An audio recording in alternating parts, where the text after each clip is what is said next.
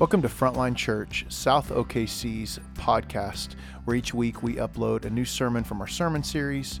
If you have any questions or concerns or need prayer for anything, feel free to reach out at hello at frontlinechurch.com. Thank you. Scripture for today's sermon comes from Exodus 1:15 through 2:10. The word of God speaks to us. Then the king of Egypt said to the Hebrew midwives, one of whom was named Shiphrah and the other Puah, when you serve as midwife to the Hebrew women and see them on the birth stool, if it is a son, you shall kill him. But if it is a daughter, she shall live. But the midwives feared God and did not do as the king of Egypt commanded them, but let the male children live. So the king of Egypt called the midwives and said to them, Why have you done this? And let the male children live. The midwives said to Pharaoh, Because the Hebrew women are not like the Egyptian women for they are vigorous and give birth before the midwife comes to them. So God dealt well with the midwives, and the people multiplied and grew very strong.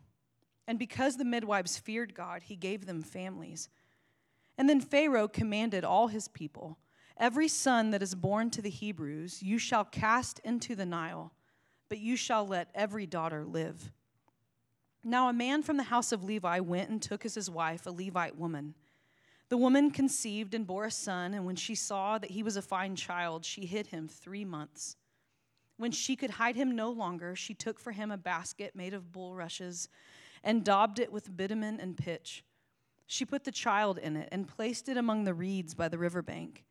And his sister stood at a distance to know what would be done to him.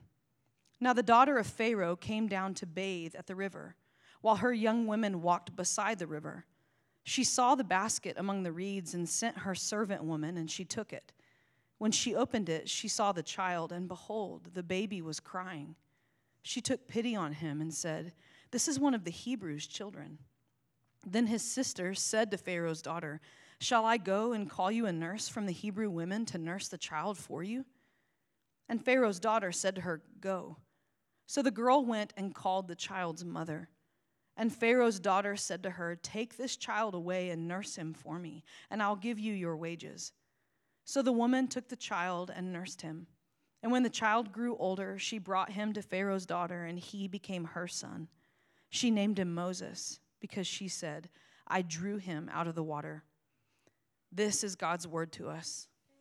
Be to God. Amen. Hey, guys, good morning. It's, uh, it's really fun to be with you guys today, and uh, I can't believe I had the one and only Hillary Burkhart read scripture before me. I was amazing. I feel honored. Love you, sis. Uh, it, it's, it's a really cool thing to get to come here as often as I possibly can and just see what God's doing in your congregation. Um, this is a place marked with God's grace, with life, with people coming to faith, with God forming you.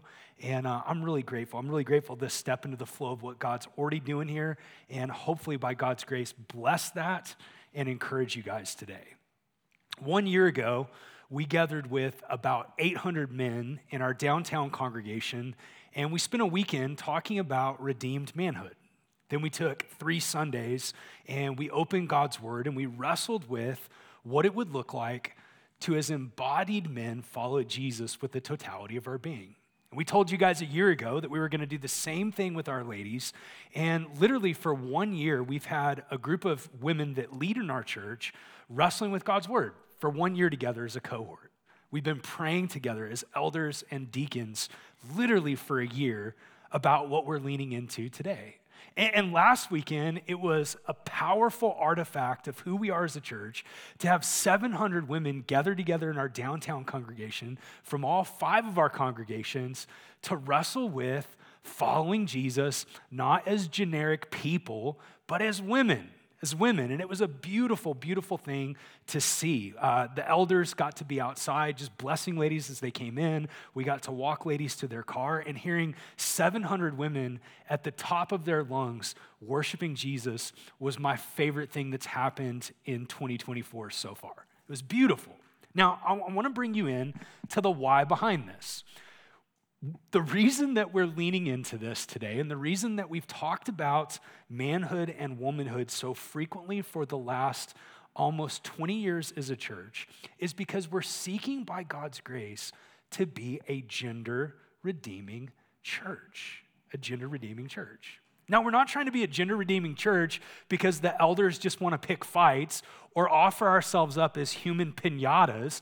We're, we're fully aware of the fact that the, that the concept of gender and sexuality is hotly contested ground. We get that. We get that, that this is in some ways the place, the place where there's the most friction and tension and confusion in the world. And we're not leaning into this simply because we want to be shock jocks or we're just trying to shrink the church or we're somehow just trying to like find something to do with our time because we lack decent hobbies. Even though gender and sexuality is contested ground, it's worth wrestling with because it's also holy ground. It's a place where we encounter the mystery of the gospel and what gender and sexuality tells us about God. It's a place where we get to experience some of the deepest healing work that Jesus wants to do as men and women. The work not just to like put a band aid on a broken bone, but the places where we've been most deeply deformed by the world and wounded by the world, the places where we've most ran away from Jesus, those are some of the deepest places of transformation.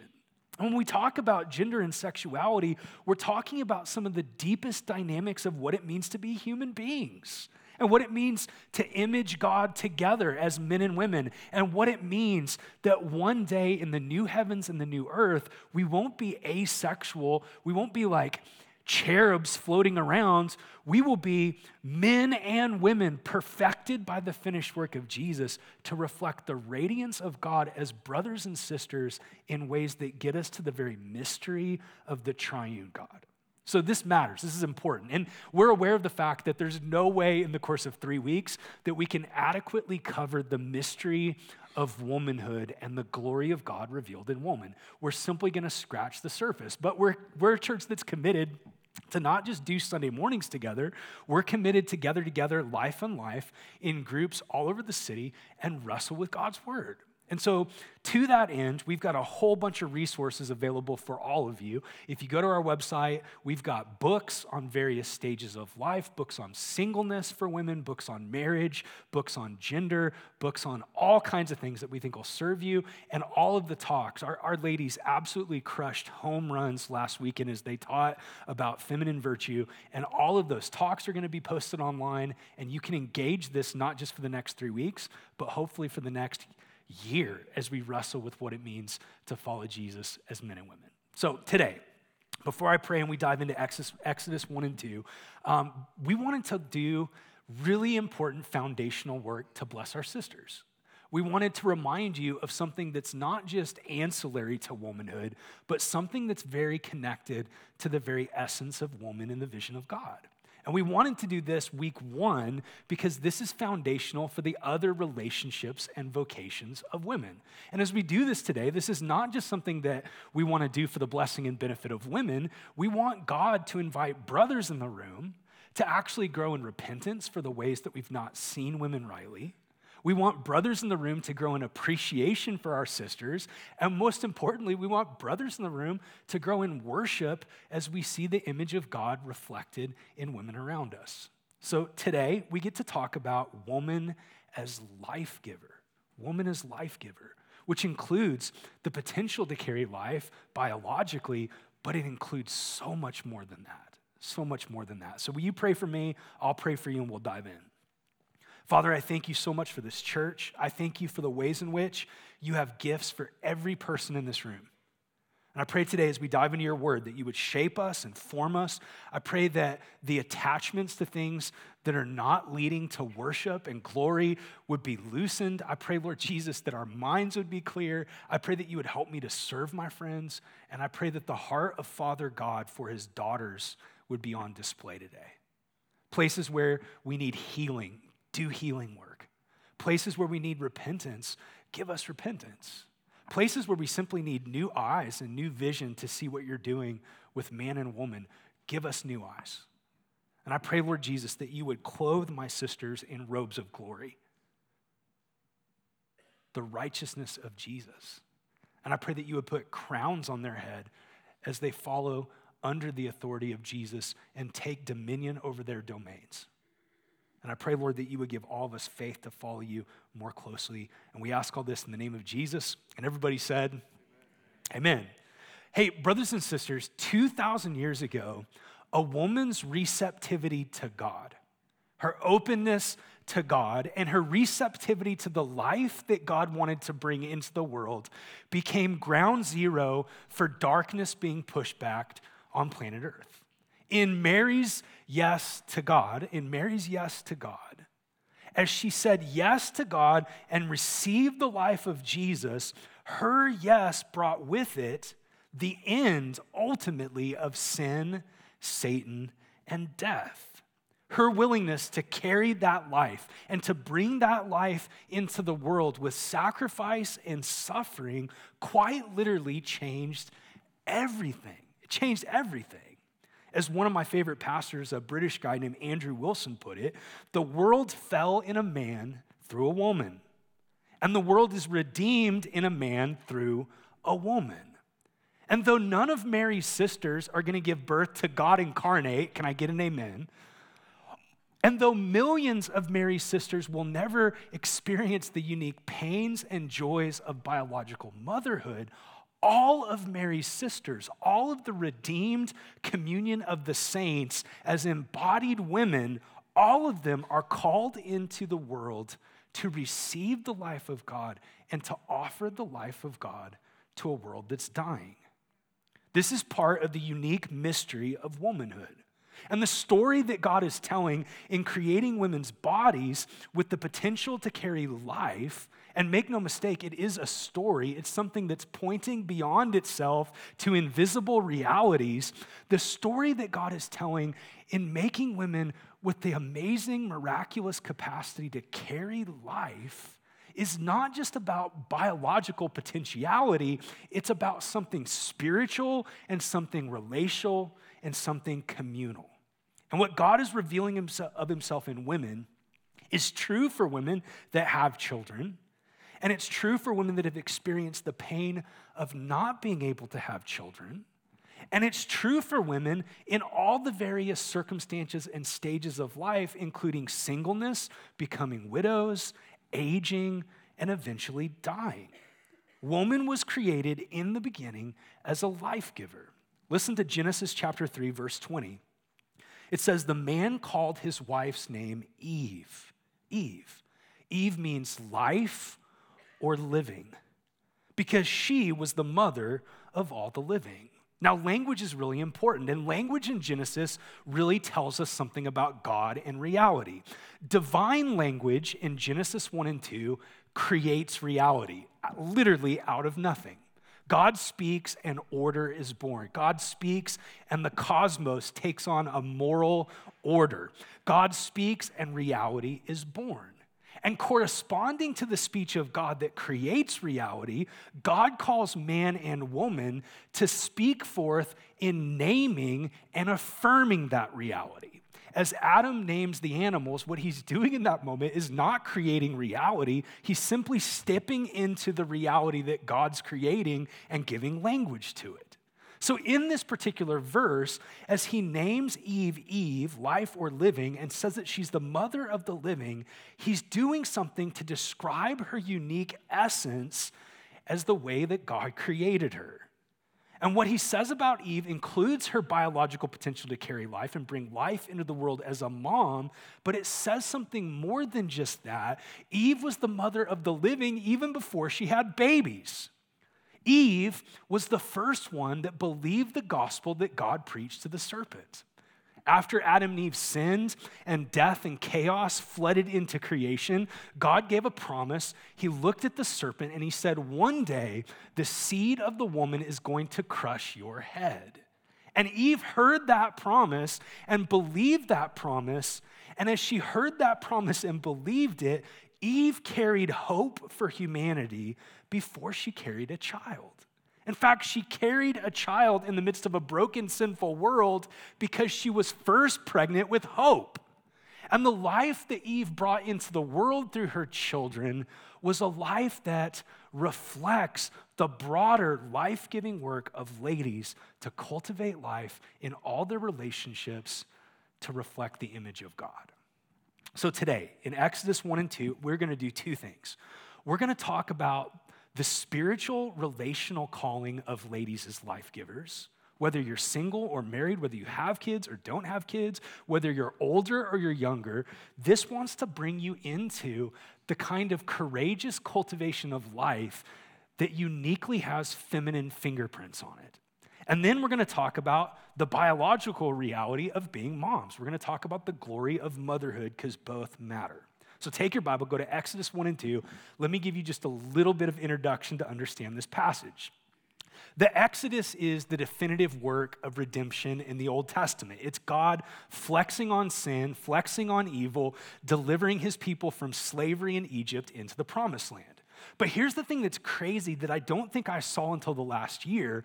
Before God did the work of the Exodus, before he judged the gods of Egypt through plagues, before he had the Passover lambs sacrificed to point ahead to the work of Jesus, before he parted the Red Sea and brought his people across on dry land, before God gave the law to Moses to bring to the people, before any of that happened, in a culture that was oppressed, by death and destruction, God raised up a resistance movement to push back against death. And the resistance movement that God raised up among the Israelites is really interesting because it wasn't spearheaded by a prophet, it wasn't led by a priest, it wasn't led by a mighty warrior. The resistance movement that planted feet on the ground of God, that were receptive to God and receptive to life as an act of defiance against death, was a movement that started with midwives. With midwives. And the work of the midwives, the posture of the midwives, tells us something about the way that we're the way that we're to relate in a community that actually exists to see new life be given to those around us. And in the midst of this moment, what I want you to understand is that they were facing down the barrel of profound evil and darkness. Take your Bible, look up at verse 8 of chapter 1 real fast. It says, Now there arose a new king over Egypt who did not know Joseph. Now, the loss of Joseph isn't ultimately about Joseph. It's about God's self disclosure to Abraham, Isaac, and Jacob, Joseph's ancestors. Joseph is, if you will, a link in the chain of promise. God promised Abraham that one day Abraham would have an offspring who would bring blessing to the world. And that word blessing doesn't mean anything in our culture. We say, God bless you when somebody sneezes, which really means you're gross, get out of my way. But the idea of blessing in Scripture is profound. It's the reintroduction of peace, it's the redemption of sinners. It's the healing of what's been cursed and broken. Blessing in God's economy is not a surface work, it's a profound reversal of what went wrong at the fall. And so God promised to Abraham that through his lineage, God himself would bring blessing to the world. And as God promised that, as he promised that, his offspring held on to the promise, and Joseph is a link in that chain. Joseph is a symbol of remembering that God's not just the God of heaven, he's the God of earth. He's the God of history. He's not just the God of Israel, he's the one true God who's at work among the nations. He's the God who's promised and pledged that he's going to do the work to rescue and redeem, to keep his promise to have a seed of the woman that would crush the head of the serpent. So when the Bible tells us that Joseph was forgotten, that's a really big deal. That means that in this particular moment, the absence of remembering Joseph is really about the absence of holding on to the promise of the gospel, the good news of Jesus.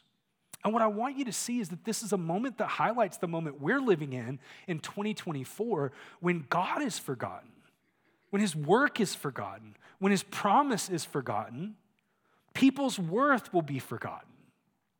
Theological amnesia always leads to anthropological amnesia, meaning if you forget who God is, we forget what people are for. And if we forget what God is doing, we forget what people are called to. And the loss of the knowledge of God in Exodus 1 8 doesn't just affect the way that people worship or trust in God, it leads to the devaluing of human beings, where now all of a sudden slavery sets in.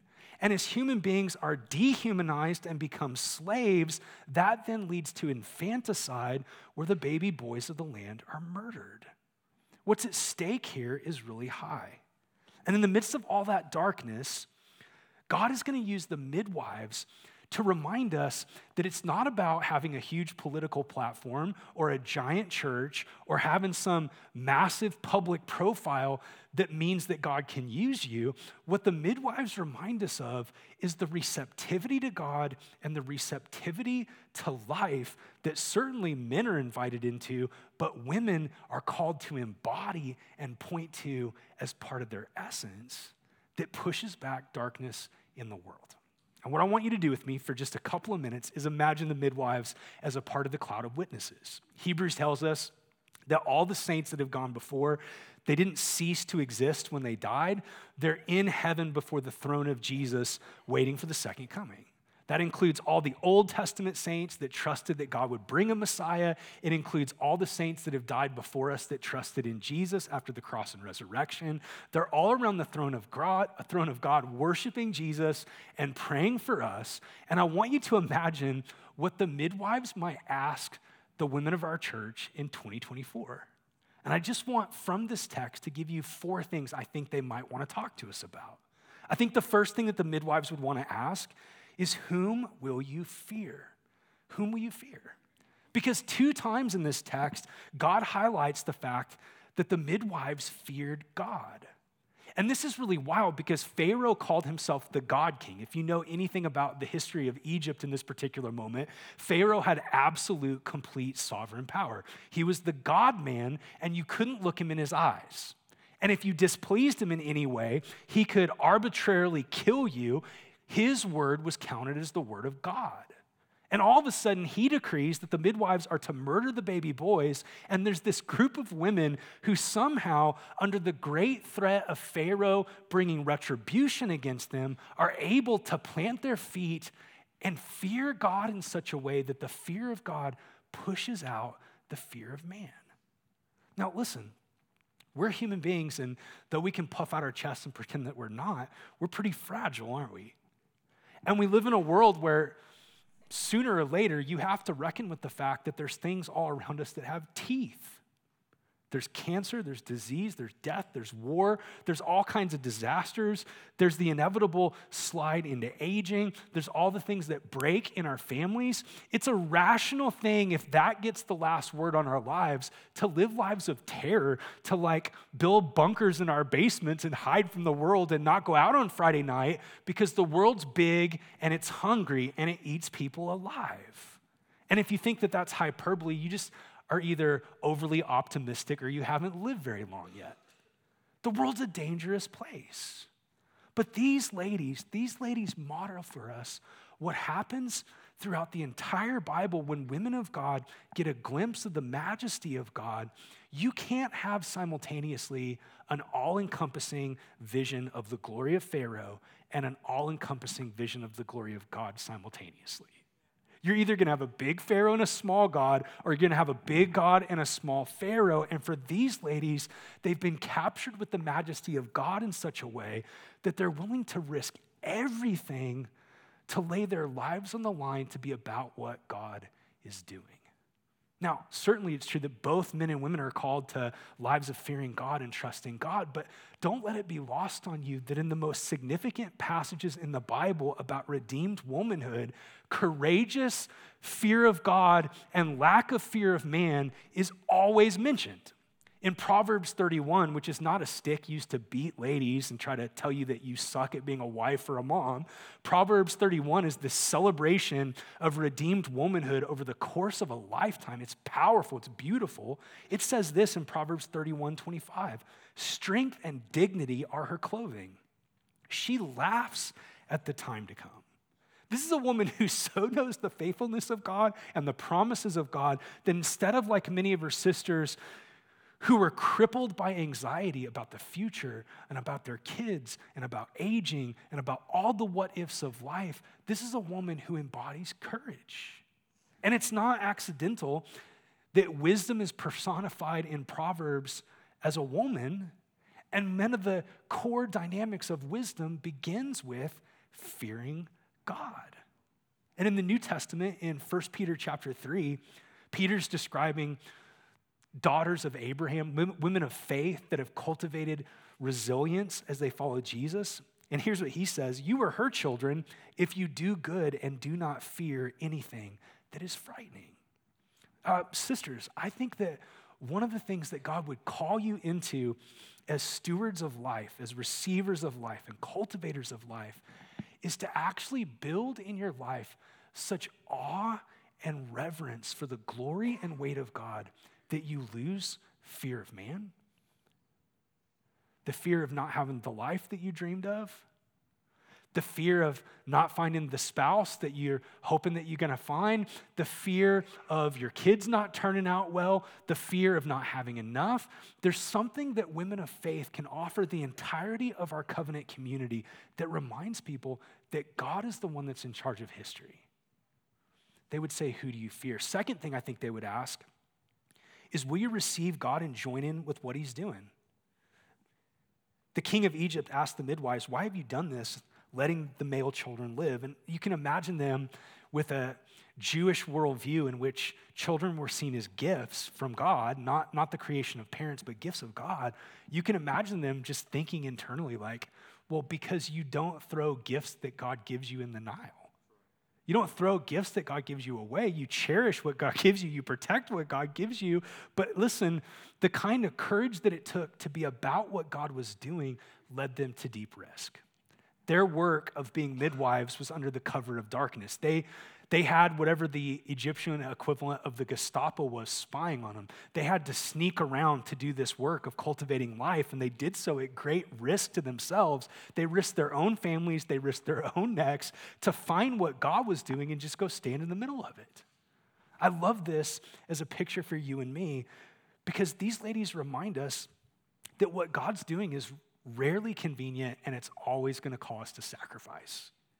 The amazing thing about babies, and I, I, don't have any statistical data to back this up, this is anecdotal from being a church that has hundreds of babies born every year.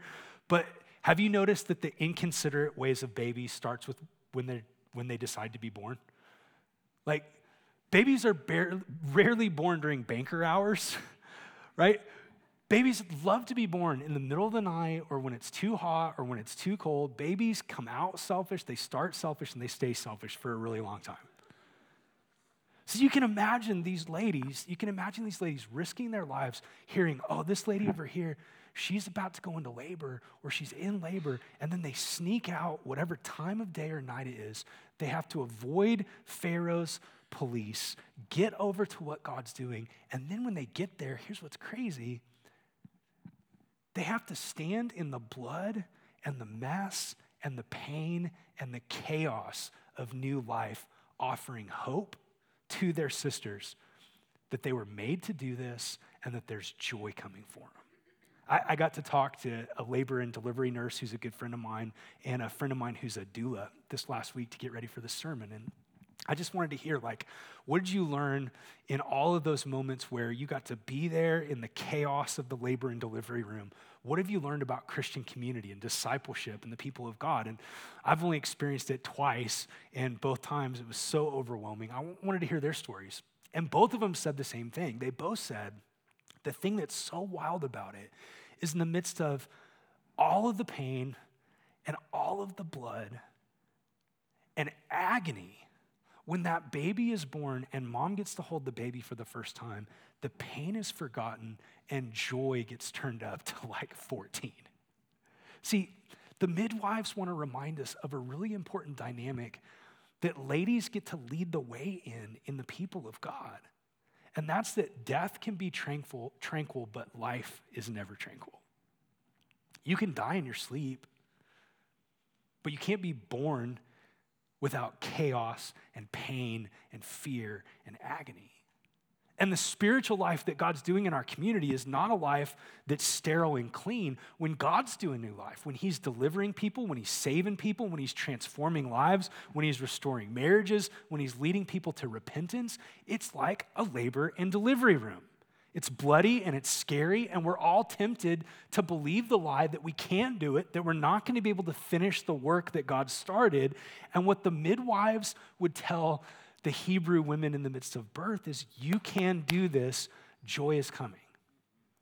And what the ladies of our church are called to is to be so receptive to life that they're willing to remind the rest of us that in all the chaos, blood, and turmoil, God's working. And just as a woman's body is made to go through that pain, and a good labor and delivery nurse is going to say, You can do this, joy is coming.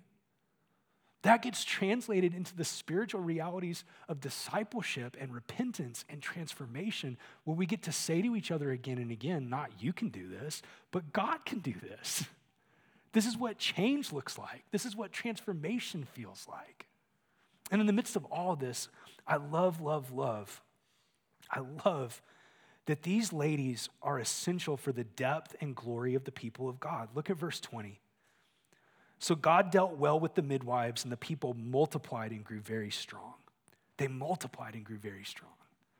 The midwives' receptivity to God and receptivity to life, their, their willingness to be decentered and risk in joining what God was doing, even when it was messy, actually leads to multiplication and depth among the people of God. The church, if it's going to be healthy and grow, if it's going to be deep and flourish, needs both spiritual dads and spiritual moms. It needs brothers and it needs sisters. And the entire story of the Bible is full of women who were life givers, even if they never had babies. If you go one chapter over, we're introduced to Pharaoh's daughter in Exodus 2, who offered life giving nurture to Moses as she was moved with compassion.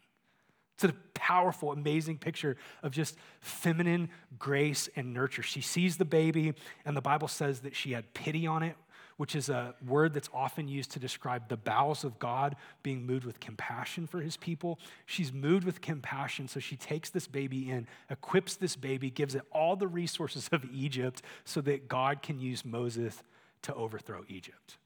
Then we have Pharaoh's, or we have uh, Moses' little sister in Exodus 2, who's a young woman. She's not a mom, but her watchful diligence brings life to her little brother.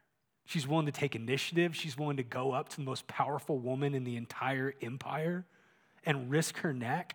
And then she's willing to use cunning to orchestrate her own mom being the wet nurse of Moses. It's a crazy, courageous act of watchful life giving.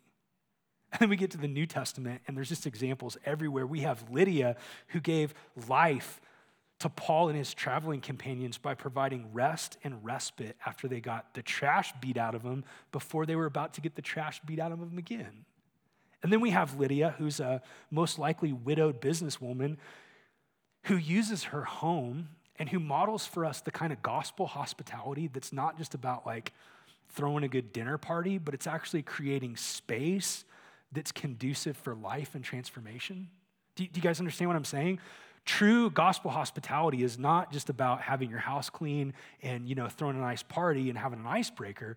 True gospel hospitality is an attentiveness to what God is doing and it's creating space so that trust can be built, so that transformation can happen.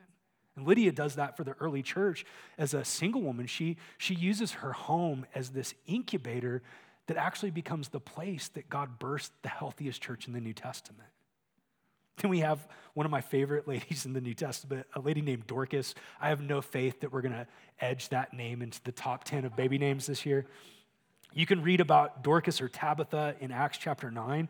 She was so full of charity and good works like, this is a lady that calloused her hands serving people, that when she died, the early church was like, oh, we, we can't have Dorcas dead. Somebody go get an apostle to raise her from the dead.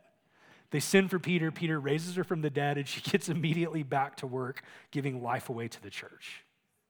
You have Priscilla, who, along with her husband, offered life and clarity by explaining the gospel more fully to Apollos. You have the life giving words of Philip's four single daughters who prophesy in Acts 21. And then you have Rufus's mom, who Paul says was also a spiritual mom to him in Romans chapter 16. And I know that we can do this thing where it's like, well, men can be life givers and women can be life givers. And yeah, that's true. Men can nurture. Paul can say to the Thessalonians, I was with you in gentleness like a nursing mother. And Jael can certainly drive a tent spike through Sisera's skull. That's true. But even those moments highlight that highlights unique, glorious essence of women as life givers. And what I want to say, what I want to say is that we need, we need like ferocious, godly, stable, not fearful women as a church who are so receptive to God and so receptive to whatever He is doing to bring life that our community gets deepened like their community got deepened. Now, let's change gears. And this is not going to take long, but it's so important. I want to talk about mothering. I want to talk about mothering because chapter one highlights the work of midwives, and those are all the ways that women are called to give away their life and cultivate life, not as moms. But chapter two highlights biological life giving as a mother in the life of Jochebed. Jochebed was Moses' mom. And I just want to give you a few things about motherhood that I want to plant into the soil of Frontline so that we can cultivate this together and see it grow. Let me give you four or five things very fast. First of all, motherhood proclaims hope in God.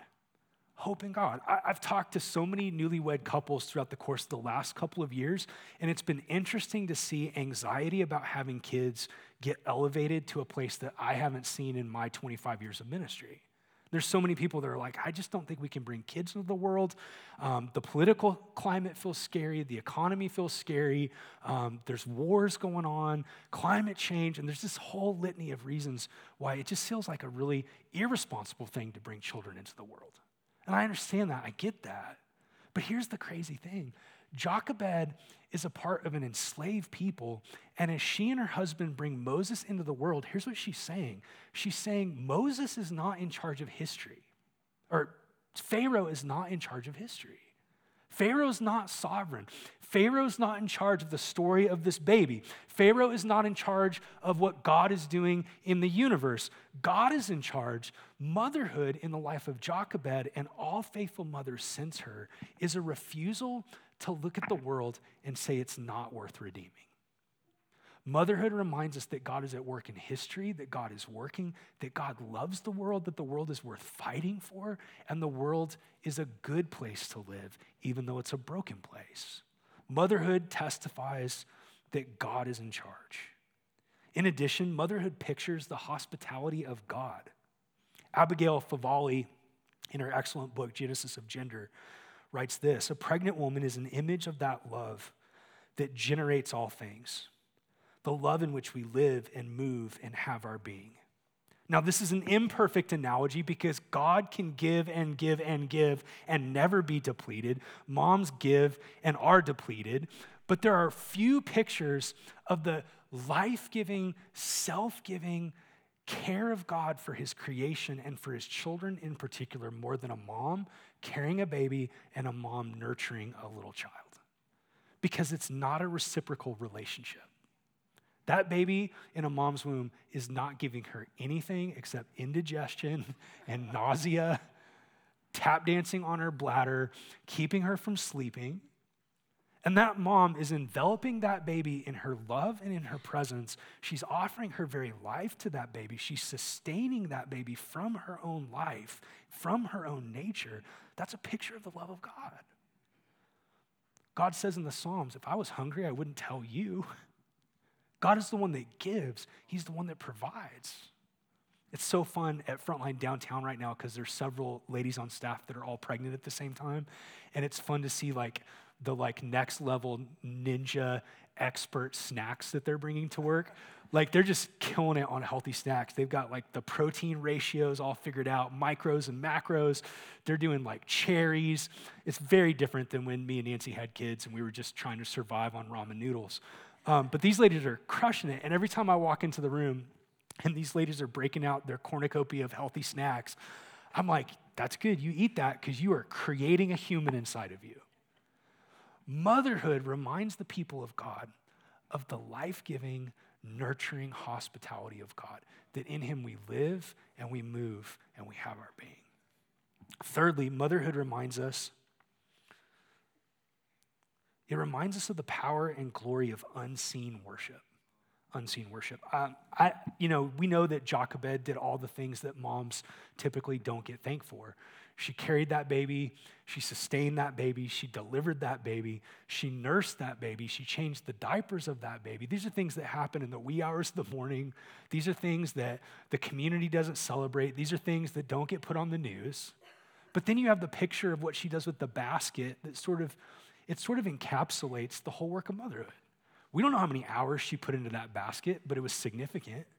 We don't know what time of the night she worked on that basket after all of her other work was done, but it was significant.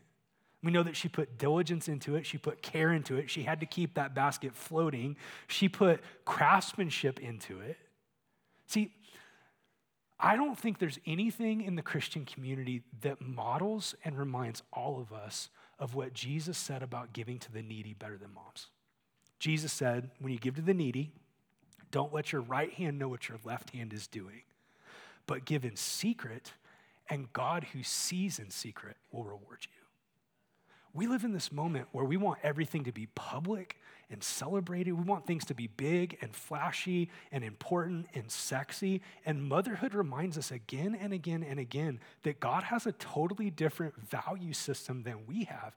God doesn't care about the big and the flashy and the public. God cares about unseen worship that's offered to Him in caring for those that have needs.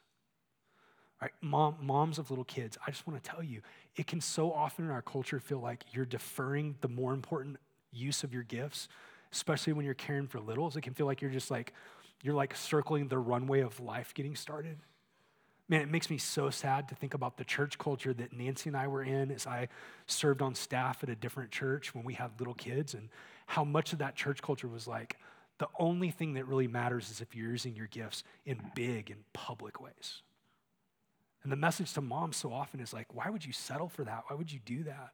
And I want us to have the kind of church culture that flips that on its head, that actually looks up to moms as a model for all of us, that God actually cares about quiet, simple, private acts of devotion and love. That He sees it and He honors it. In addition to that, Jochebed reminds us that motherhood is about sending and it's always mixed with pain. And Jochebed's story is the radical, crazy exception that proves the rule. Um, think about this Pharaoh ups the intensity of his decree to kill the baby boys. It, it started as a command just to the midwives, they disobey it. So Pharaoh ups the intensity by then commanding the whole nation if they find a Hebrew baby boy to kill him. So all of a sudden, all of a sudden, here's this mom who's given birth to this baby, and she knows that she has to keep him hidden. And if he's found, she's, he's going to be killed. If the neighbors hear the baby crying, he could be killed.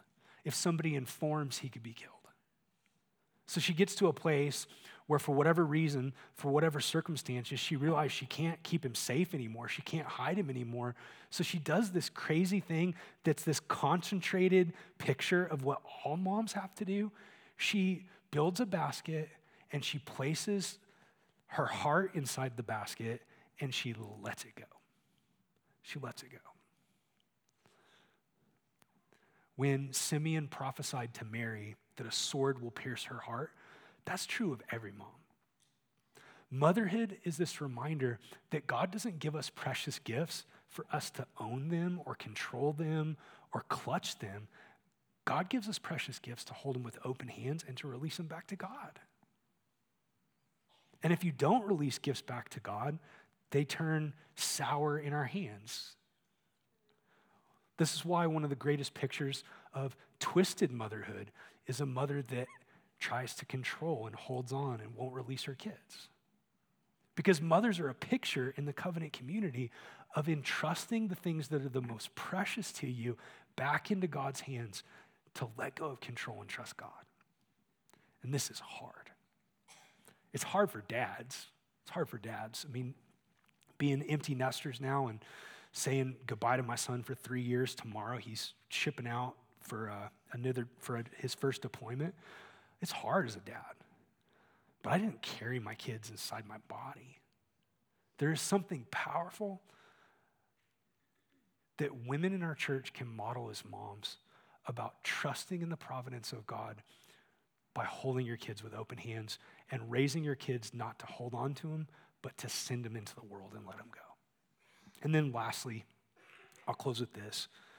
Motherhood, and this is so obvious, but it so has to be said, especially in our culture, motherhood makes a generational impact. I don't know what other gifts and capacities that Jochebed had. I'm sure she had tons. I'm sure she was a gifted teacher. She probably blessed Israel in a thousand different ways. We don't have those recorded, but we do have recorded the fact that she gave birth to Moses, Aaron, and Miriam. Miriam was a prophetess that led the people of God in worship. Aaron served as the high priest to the Lord. Moses served as God's spokesman who God used to deliver Egypt. Now, this in no way says that your only contribution as a woman is if you have kids. That is not the message of the Bible.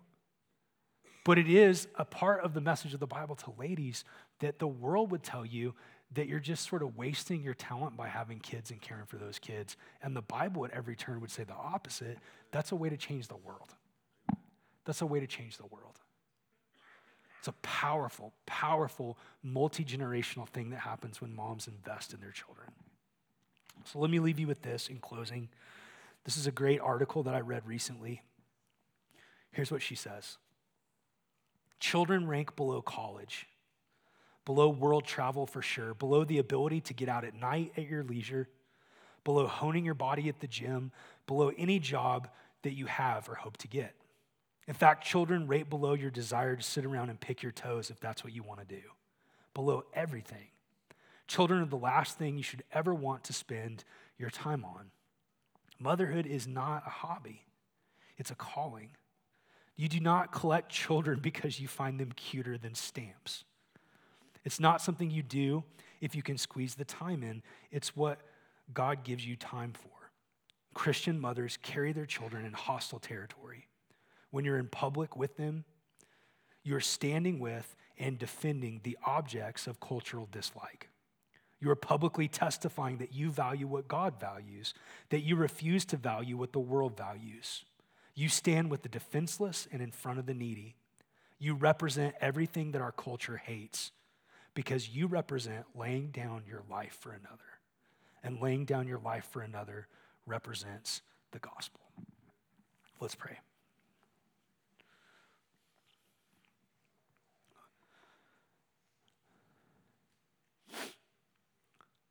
Lord, we, we thank you so much for coming to us in Jesus and offering us your life we ask that all of us would grow to reflect Mary's receptivity of you and your word. That all of our souls would say with Mary, Be it done to me according to your word. We pray that you would fill us with your life. We pray that you would help us to cultivate life around us. And I pray in particular for my sisters, Lord, that you would use them in powerful ways.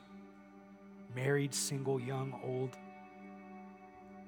stay at home moms, moms that are working in the marketplace.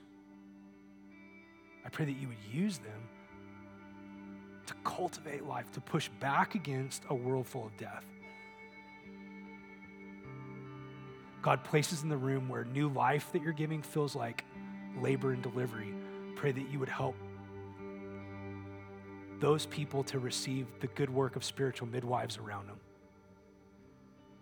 that would step into the mess and the blood and the chaos and say, hey, you know what? God can do this. This is what you were made for. Joy is coming. Don't give up. And I pray, Lord Jesus, that you would fill us with your spirit and nourish us as we eat this meal. In Jesus' name, amen. Can we stand?